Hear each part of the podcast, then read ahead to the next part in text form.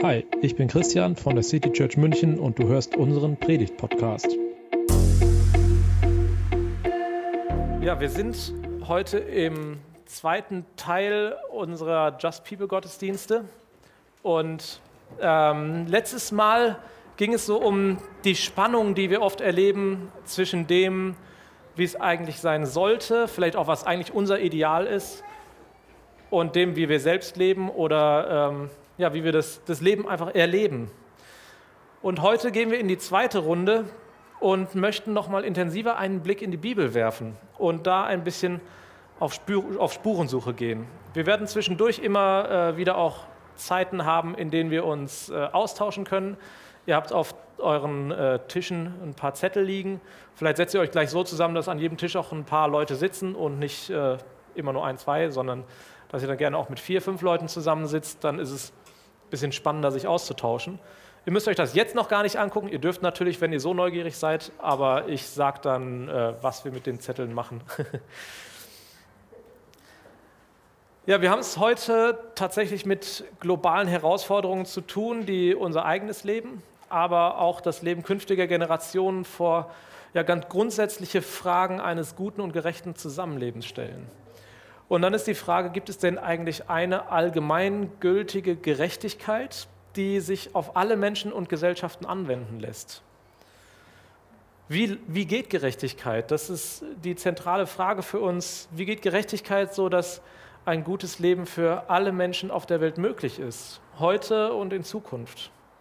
Und dazu möchten wir eben in die Bibel schauen und mal entdecken, was sie uns anzubieten hat, welche Vorstellungen Gottes äh, von Gottes Gerechtigkeit uns eigentlich hier begegnen. In der, in der Geschichte Gottes mit den Menschen, da spielt zum einen der Begriff Shalom, Friede, im Alten Testament und auch im Neuen Testament eine wichtige Rolle. Aber eben das zweite ist der Begriff Gerechtigkeit, ein ganz zentraler Begriff in der Bibel. Und diese beiden sind, äh, die Bibel drückt selber so aus, ein Liebespaar. Gerechtigkeit und Friede küssen sich, steht in Psalm 85. Gerechtigkeit im biblischen Sinne ist immer untrennbar mit Gott verknüpft. Gottes Wesen selbst ist Gerechtigkeit.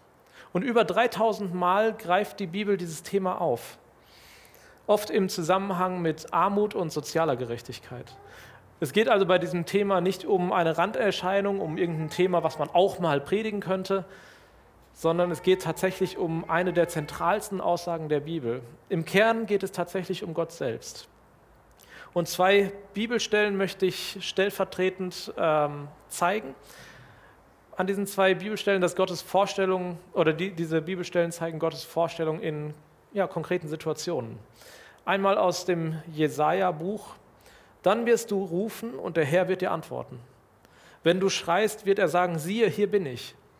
Wenn du in deiner Mitte niemanden unterjochst und nicht mit Fingern zeigst und nicht übel redest, sondern den Hungrigen dein Herz finden lässt und den Elenden sättigst, dann wird dein Licht in der Finsternis aufgehen und dein Dunkel wird sein wie der Mittag. Und der zweite Vers aus Psalm 11, denn der Herr ist gerecht und hat Gerechtigkeit lieb. Die Frommen werden schauen sein Angesicht. Also auch hier fromm ganz direkt mit gerecht verknüpft. Gott ist Gerechtigkeit. Und der Psalm zeigt, in Gerechtigkeit selbst kann man Gottes Angesicht erkennen. Gott steht für die Notleidenden ein und identifiziert sich mit ihnen. Und das ist ein Verständnis, das im Neuen Testament dann auch aufgenommen wird und von Jesus nochmal weitergeführt wird. Er selbst ist in die Welt gekommen, um die Welt zu retten. So steht das in Johannes 3,16, einem der bekanntesten Verse. Und er ist gekommen, um das Reich Gottes in dieser Welt aufzurichten. Und dabei kommt das Reich Gottes als das zentrale Motiv bei Jesus immer wieder vor. Mit ihm selbst, mit Jesus selbst bricht das Reich Gottes mitten in der Ungerechtigkeit dieser Welt an und es beginnt uns zu verwandeln, um diese Welt wieder so herzustellen, wie Gott sich das mal gedacht hat. Und deshalb sagt Jesus, trachtet zuerst nach dem Reich Gottes und nach seiner Gerechtigkeit, so wird euch das alles zufallen. Und Jesus nennt besonders drei Gruppen, die im Fokus vom Reich Gottes stehen. Einmal geht es um das Heil für Menschen mit sozialen Defiziten, Das sind zum Beispiel Arme, Hungernde, Verfolgte oder Weinende. Und zu Zeiten der Bibel wären das sicherlich auch die Kinder gewesen, denen Jesus einen ganz besonderen Wert gegeben hat und die er immer wieder in den Fokus als Vorbild gestellt hat. Das zweite, Heil für Menschen mit physischen Defiziten. Zum Beispiel Eunuchen, die nicht, deshalb nicht in den Tempel gehen durften, ähm, oder Kranke oder Menschen, die von Dämonen besessen waren. Und die dritten, da geht es um Heil für Menschen mit moralischen Defiziten, wie zum Beispiel Zöllner, die äh, viele Menschen um Geld betrogen haben, oder Prostituierte. Die Liebe Gottes zeigt sich im Handeln und im Reden Jesu.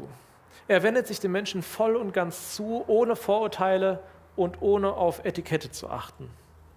Er verkörpert damit vollkommene Vergebung und Annahme. So sehr, dass allein schon die Berührung mit ihm, mit seinem Körper, oder mit, äh, es gibt eine Szene, wo eine Frau seinen, seinen Umhang berührt, selbst das führt schon zu Heilung von Körper und Seele. In Jesu Mitmenschlichkeit sehen wir, was es heißt, wenn Gottes Reich kommt. Und eine vollkommen andere Logik gilt. Das Reich Gottes ist eine Freuden- und Friedensbotschaft ganz besonders für die Verachteten, für Außenseiter, für Arme, für Trauernde. Und dabei erleben wir jeden Tag, dass das Reich Gottes angebrochen, aber eben noch nicht vollständig gekommen ist. Gottes Gerechtigkeit zeigt sich auf dieser Erde bisher nur bruchstückhaft. Und doch ist es das Herzensanliegen Gottes, dass sie wahr wird. Das wird in beiden Büchern der Bibel, also im Alten und im Neuen Testament, sehr deutlich. Zunächst im Alten Testament.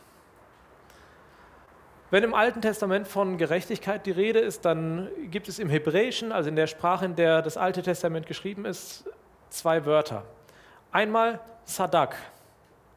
Das wird meistens übersetzt mit Gerechtigkeit. Und das andere ist Mishpat, was oft mit Recht übersetzt wird.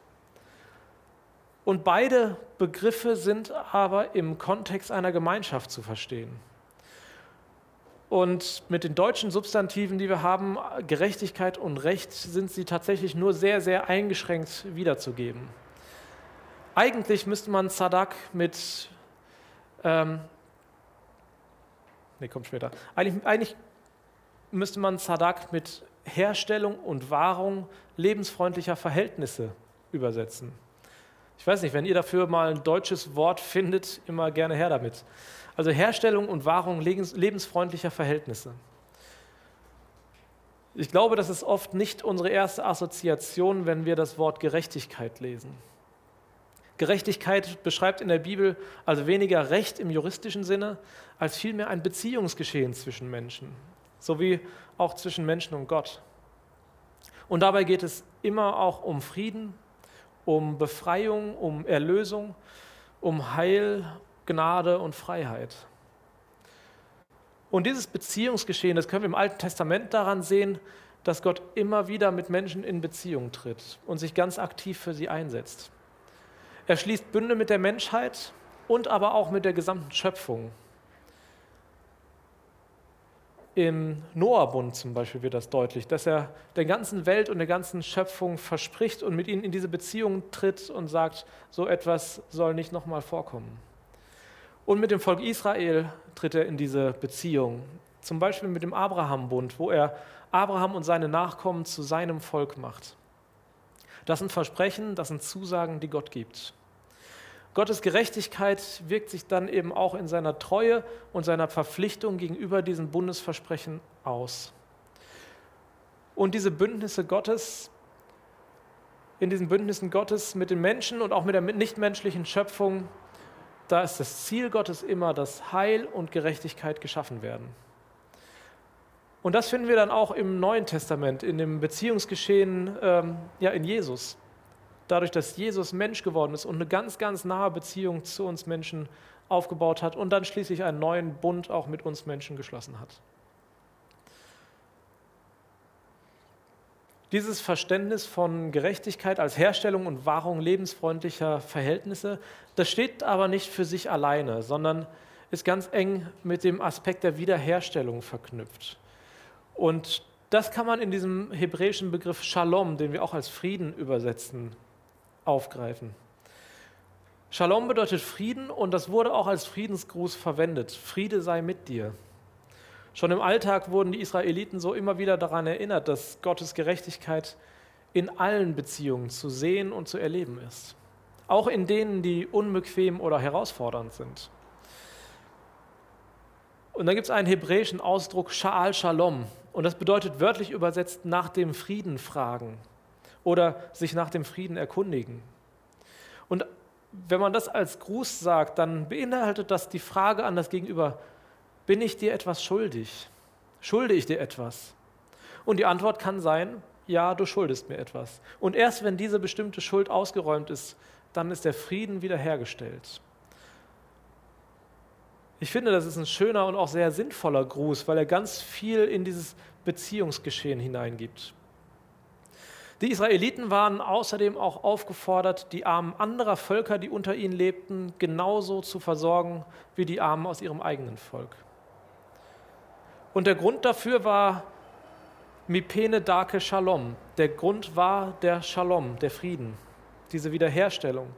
Wenn der Mensch mit sich selbst versöhnt ist, mit den Mitmenschen, mit der Schöpfung und mit Gott, dann entwickelt sich dieser heilvolle Zustand des Shalom, ganzheitlicher, umfassender Friede und Gerechtigkeit.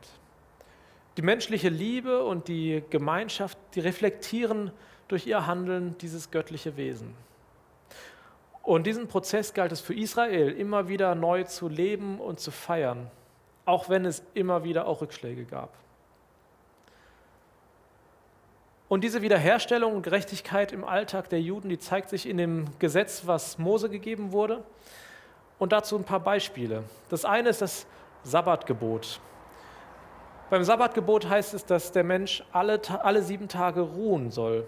Und so wurde das Schöpfungsprinzip dieses siebten Tages als Ruhetag auch nach dem Sündenfall, als sich sonst fast alles irgendwie verändert hat, das wurde beibehalten und eben in diesen Gesetzen des Mose als, äh, ja, als, als Gesetz tatsächlich festgehalten für das Volk Israel. Das zweite, ein Abgabegebot.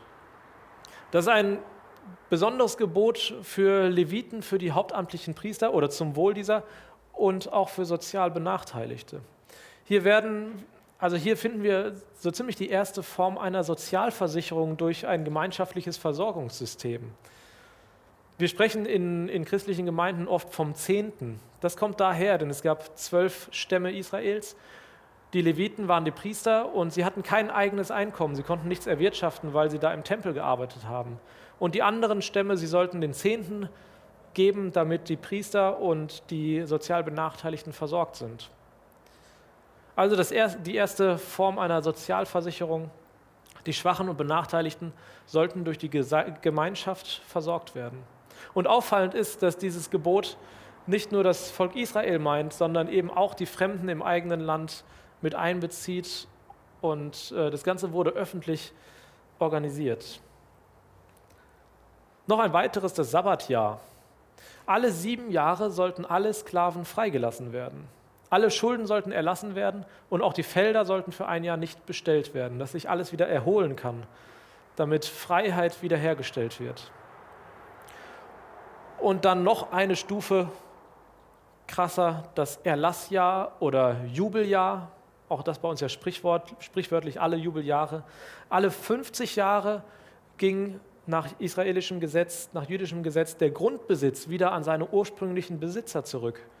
Dadurch wurde gezeigt, dass das Land eben nicht den Menschen gehört, dass es nicht durch Menschen hin und her verteilt wird, sondern dass es Gott gehört. Auch da wieder die Wiederherstellung, wenn jemand in Not geraten war, sein Land verkaufen musste, es geht wieder zurück an ihn, an seine Familie, damit sie weiterhin versorgt sein können. Und das sind Gebote, die den Menschen in Israel einen Lebens- und Arbeitsrhythmus gegeben haben und die wirklich ihr ganzes gesellschaftliches Leben betroffen haben, vom ökologischen und ökonomischen bis hin zu kulturellen und sozialen Fragen. Und so wurde dann deutlich, dass ihre Beziehung zu Gott sich durch alle Lebensbereiche zieht. Und, Und es zeigt ein Herzensanliegen Gottes. Die Wiederherstellung gerechter Verhältnisse und gesunder Beziehungen auf allen Ebenen der Schöpfung. Und was die Menschen durch Egoismus, durch falschen Umgang mit Ressourcen, durch Habgier durcheinandergebracht haben, das soll in, diesen, in diesem Rhythmus wieder zu einer göttlichen Ordnung zurückfinden. Es gibt noch etwas anderes, was für das Volk Israel eine ganz zentrale Rolle spielt, und zwar die Befreiung Israels aus Ägypten. Das spielt eine ganz zentrale Rolle und beschreibt das befreiende Heilshandeln Gottes mit seinem Volk. Es ist sozusagen das Grunddatum der göttlichen oder geschichtlichen Rechtschreibung. Und darin wird deutlich, wie, wie Gott das Volk aus Ungerechtigkeit, aus Unterdrückung, aus Armut befreit. Der Exodus stellt Gottes Erlösung und Befreiung als einen alle Lebensbereiche umfassenden Akt dar.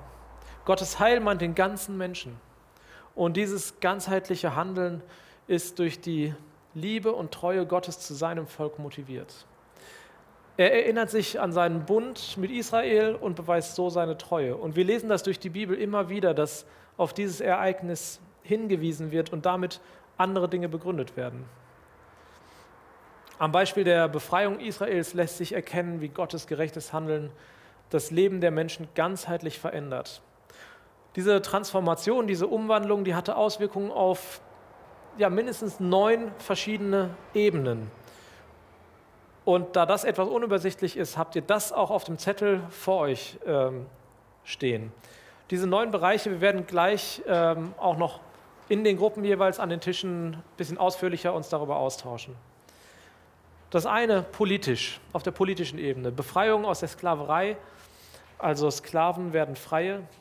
Und Änderung des politischen Systems hin zu einer Theokratie. Gott steht im Zentrum des Gesetzes. Das zweite, sozial. Befreiung aus sozialer Ungerechtigkeit, die gleichermaßen für Frauen und Männer, für Junge und Alte galt. Das zeigt sich auch in der gemeinsamen Feier des Passamals. Also nicht, dass es zur Verwirrung kommt. Ihr habt zwei Zettel da liegen, die kommen nacheinander. Das eine, bei dem einen steht noch äh, Zusammenfassung drauf, glaube ich. Aber der andere ist der, um den es jetzt erstmal geht. Das dritte, ökonomisch von der Sklavenarbeit, die kaum Eigentum zulässt, zu einer wirtschaftlichen Selbst, zu wirtschaftlichen Selbstversorgern und einem eigenen Land. Das nächste ist eine kulturelle Veränderung. Es wurden Erinnerungsfeste wie zum Beispiel das Passafest als kulturelles Erbe eingeführt. Leben wurde geteilt, gemeinsames Essen, Erinnerungskultur. Auf der rechtlichen Ebene, Gott schafft dem Volk eine Rechtsordnung, neue Rechtsordnung und ein neues Rechtssystem ethische Veränderungen durch die Einsetzung der zehn Gebote als neue ethische Richtlinien. Ethnisch, also nicht ethisch, sondern ethnisch als nächstes. Das Volk Gottes, Israel, hat eine Selbstständigkeit und eine neue Identität oder eine verstärkte Identität bekommen durch diesen Auszug aus Ägypten, wo sie abhängig waren.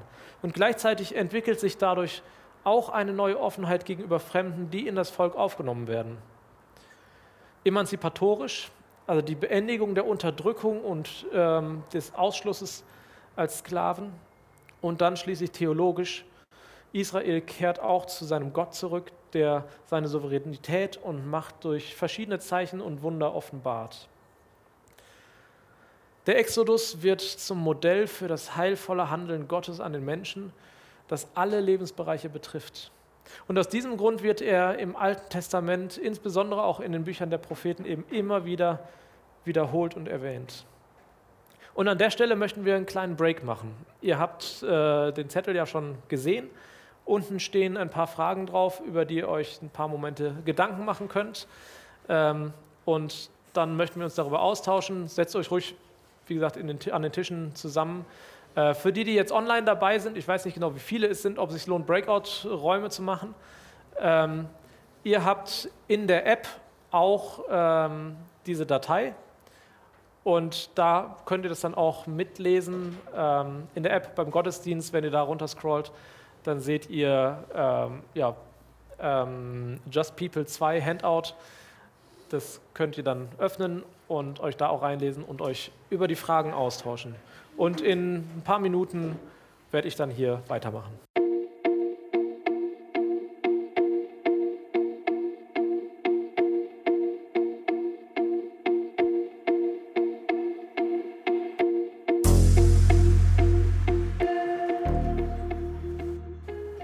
So, jetzt sind auch die Leute online wieder mit dabei. Äh, freut mich, dass so angeregter Austausch war. Darf auch nachher gerne noch weitergehen, zum einen in der zweiten Runde, aber auch äh, nach dem Gottesdienst gerne. Aber jetzt lass uns noch mal weitermachen und äh, wir gehen vom Alten Testament ins Neue Testament.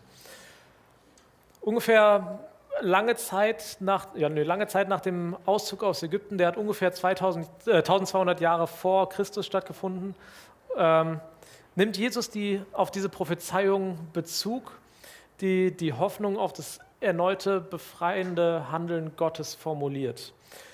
Er beginnt seine öffentliche Tätigkeit mit der Lesung eines Textes aus Jesaja, aus Jesaja 61.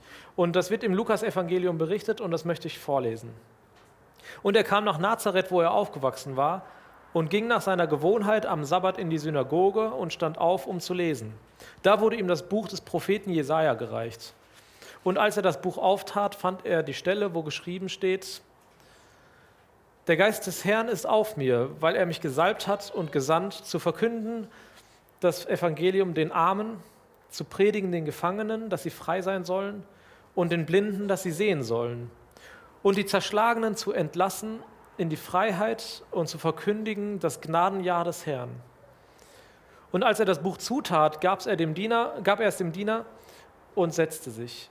Und alle Augen in der Synagoge sahen auf ihn. Und er fing an, zu ihnen zu reden.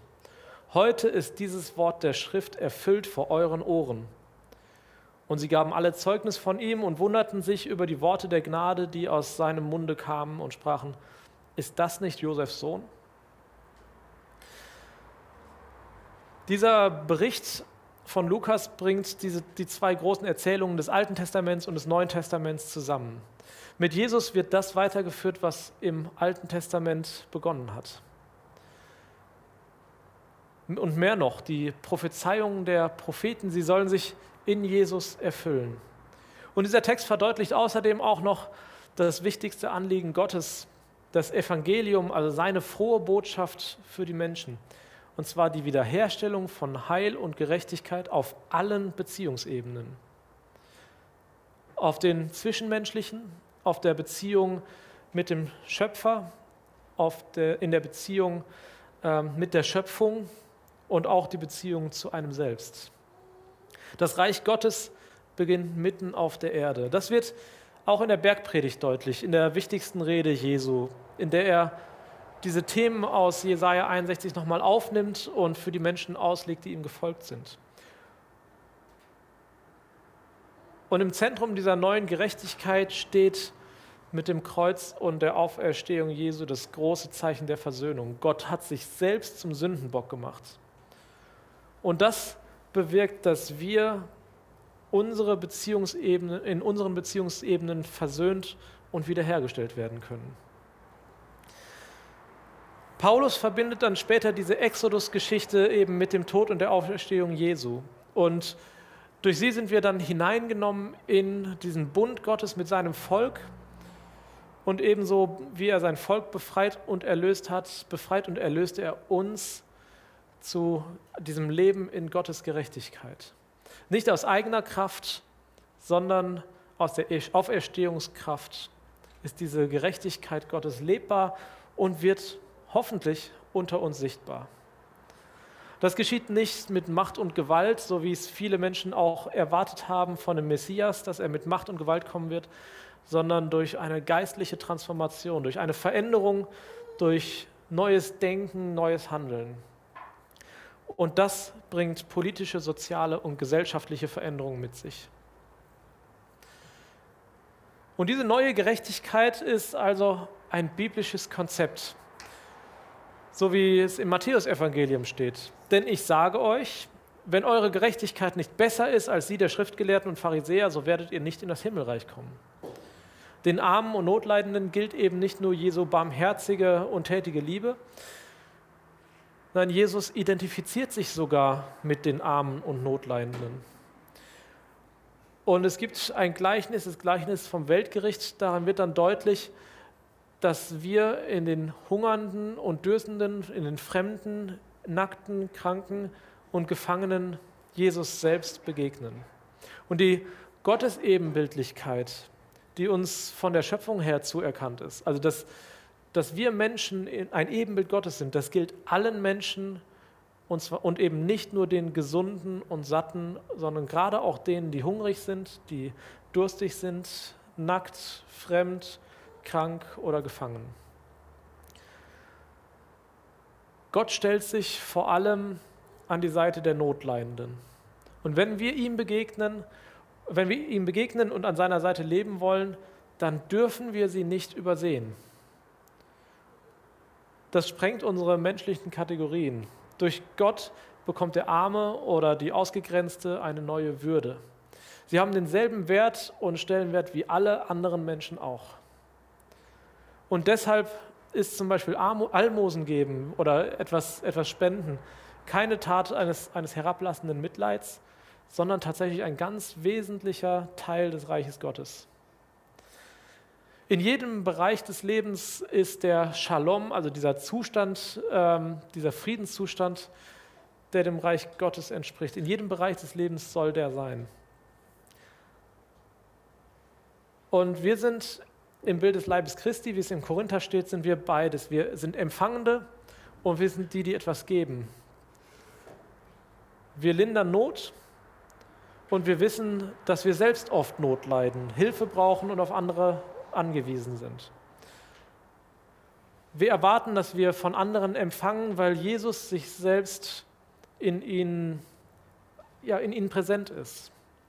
Wir handeln nicht aus Mitleid, weil wir uns als Überlegene oder immer nur Gebende sehen, sondern aus Mitgefühl, weil wir uns bewusst sind, dass auch wir Hilfe brauchen und von Jesus erfahren. Und deshalb ist es biblisch nicht legitim, es ist biblisch nicht, eigentlich nicht erlaubt, auf Kosten anderer zu leben, indem man ihre Arbeitskraft oder ihre Ressourcen ausnutzt.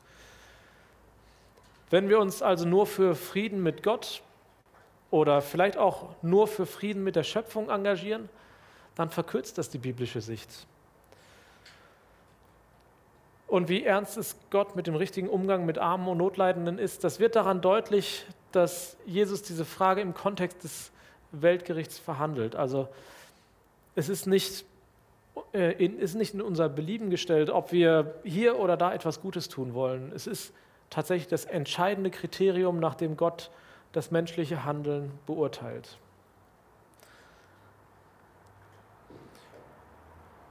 Und jetzt zur Zusammenfassung.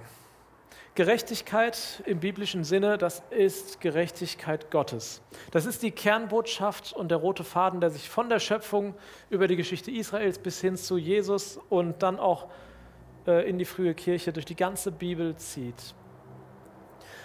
Und dieser Faden, dieser rote Faden, der bindet uns mit hinein in Gottes Geschichte, in Gottes Geschichte mit der ganzen Welt.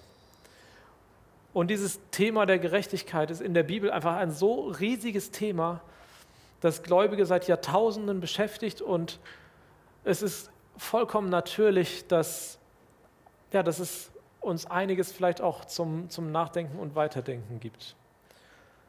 Gerechtigkeit Gottes lässt sich nicht definieren für äh, ein für alle Mal in ein Regelwerk fassen, so sehr wir uns das vielleicht auch manchmal wünschen würden. Aber wir können können Richtungen und, und Wegweiser in, der, in den Geschichten der Bibel finden, die uns helfen können auf unserem Weg der Gerechtigkeit.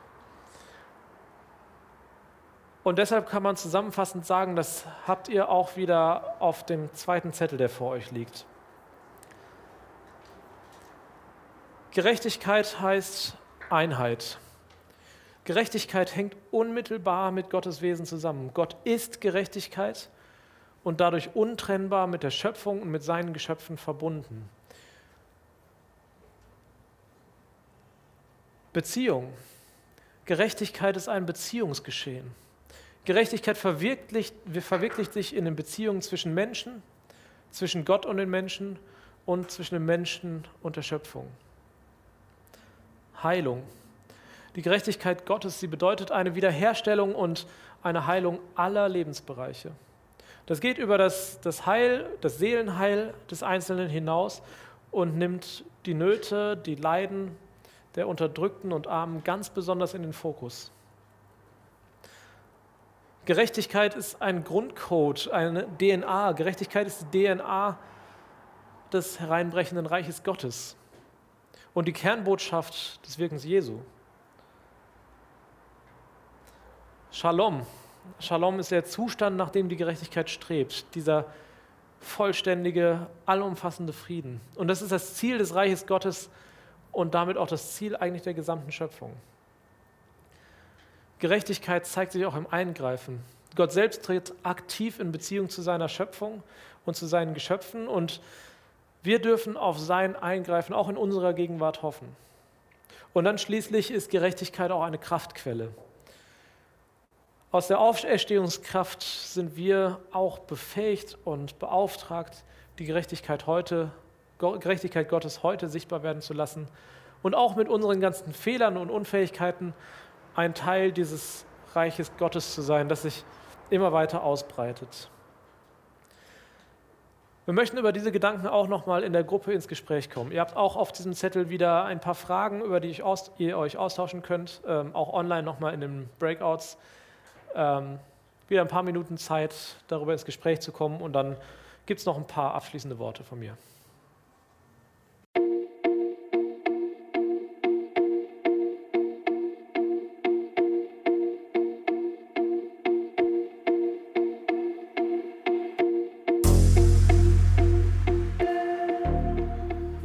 willkommen zurück.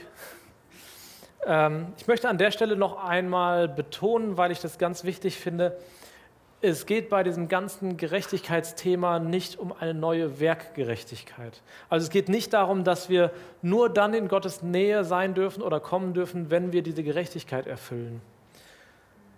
Sondern es geht, es ist vielmehr so, dass, dass Jesu Leben, Jesu Sterben und seine Auferstehung das ist das, was die Barriere zwischen uns und Gott ein für alle Mal überwunden hat. Gott stellt sich in Christus an unsere Seite, trotz allem, was manchen vielleicht das Gefühl gibt, nicht dafür würdig zu sein. Wir leben in der Hoffnung auf eine vollständige Erneuerung der Schöpfung die Vollendung des Reiches Gottes und den vollkommenen Shalom. Das ist es, was wir in der Offenbarung lesen, wie ja die Geschichte am Ende enden soll. Oder dann ins Unendliche weitergehen, je nachdem. Und heute schon beginnt das. In uns, in unseren Beziehungen, in hoffentlich unserer Gemeinde, unseren Kirchen, in der Gesellschaft, aber auch überall auf der Welt. Und es gibt einen britischen Theologen, N.T. Wright, der hat das so zusammengefasst. Wir sind noch nicht im Himmel, aber wir können die Melodie des Himmels schon singen. Und diese Melodie, das ist ein Lied des Friedens. Und da dürfen wir als Christinnen und Christen eben mitten in dieser Welt, nicht nur in der Gemeinde, sondern mitten in dieser Welt gemeinsam einstimmen. Das war die Predigt aus der City Church München. Wir freuen uns, wenn du auch nächstes Mal dabei bist. Und bis dahin wünschen wir dir eine gute Woche.